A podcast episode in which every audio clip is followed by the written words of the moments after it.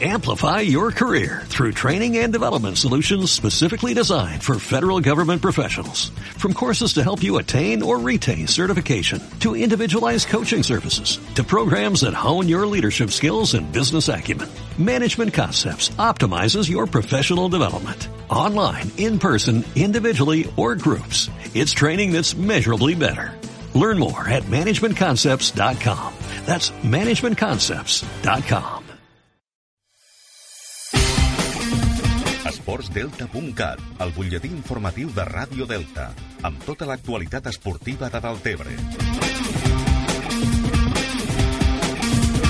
Benvinguts a la prèvia futbolística del cap de setmana. Parlarem que el Jesús Maria intentarà refer-se de la derrota de la darrera jornada contra la Rapitenca B. També parlarem que el Club Deportiu La Cava es desplaçarà al complicat camp de l'Olímpic Mora d'Ebre. Per la seva banda, el Sant Jaume visita aquest cap de setmana el camp del colíder de la categoria, el Batea. Esportsdelta.cat, el butlletí informatiu de Ràdio Delta amb tota l'actualitat esportiva de Deltebre.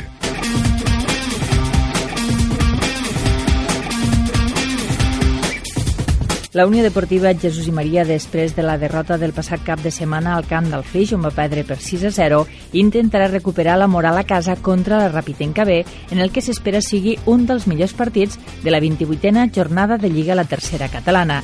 Escoltem el secretari tècnic del Jesús i Maria, Ito Garcia.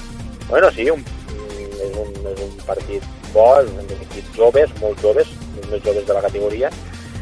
Eh, dos equips que volen jugar jugar algo futbol i dos equips que per una circumstància o l'altra se veran, es poden veure privats de, de, de, de l'ascens aquesta temporada encara que deportivament se pugui arribar a mereixer alguns dels dos no?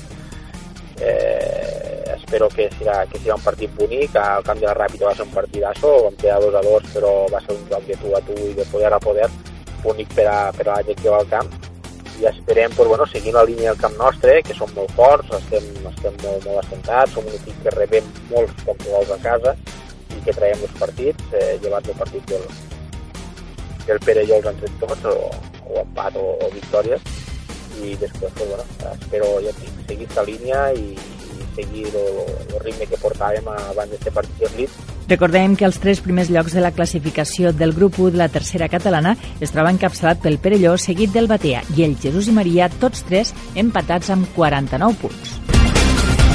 Aquest proper diumenge a la tarda, el Club Deportiu La Cava, amb importants baixes a la plantilla, visitarà el camp del vuitè classificat, l'Olímpic Mora d'Ebre, en una competició que, com subratllava el tècnic dels blanquiblaus, cada setmana hi ha sorpreses. David Torres. Sí, sí, sí a veure, aquesta categoria, a veure, cada setmana hi ha sorpreses. Si veieu els líders que anaven, no batia el Jesús Maria, van perdre 6-0 i 4-1. Sí que això dona, dona que parla la categoria, perquè dic, qualsevol, cada setmana és una, és una loteria i pues nosaltres amb una intentar guanyar el partit, a fer bon partit i a competir. Desplaçament del Club Deportiu La Cava, que actualment és 12 amb 36 punts aquest diumenge a les 5 de la tarda al camp de l'Olímpic Mora amb ganes de guanyar. La Unió Esportiva Sant Jaume, que es troba en zona de descens amb 23 punts després de l'empat contra el Mas d'Enverge, visitarà ara el camp del colíder, el Batea. Des de la directiva confien estar a l'altura, ja que el partit de Nadal Sant Jaumeros van guanyar l'encontre. Francisco Arques és el president del Sant Jaume. Sí, a Batea, quan van vindre aquí, els van fer quatre nosaltres al Batea. Però bueno, ja ho sabem que és un gran equip. Però potser ens donen millors els grans equips que no els minuts, no sé. Estem molt negats. Ja és que tinguéssim una maledicció tirada o alguna cosa, que no s'entén. A sis jornades per al final de la Lliga, el Sant Jaume ha guanyat 5 partits, n'ha empatat 8 i en porta 14 de perduts. I aconseguir diumenge a les 6 una victòria al camp del Batea seria un bon revulsiu. Esportsdelta.cat, el butlletí informatiu de Ràdio Delta amb tota l'actualitat esportiva de Deltebre.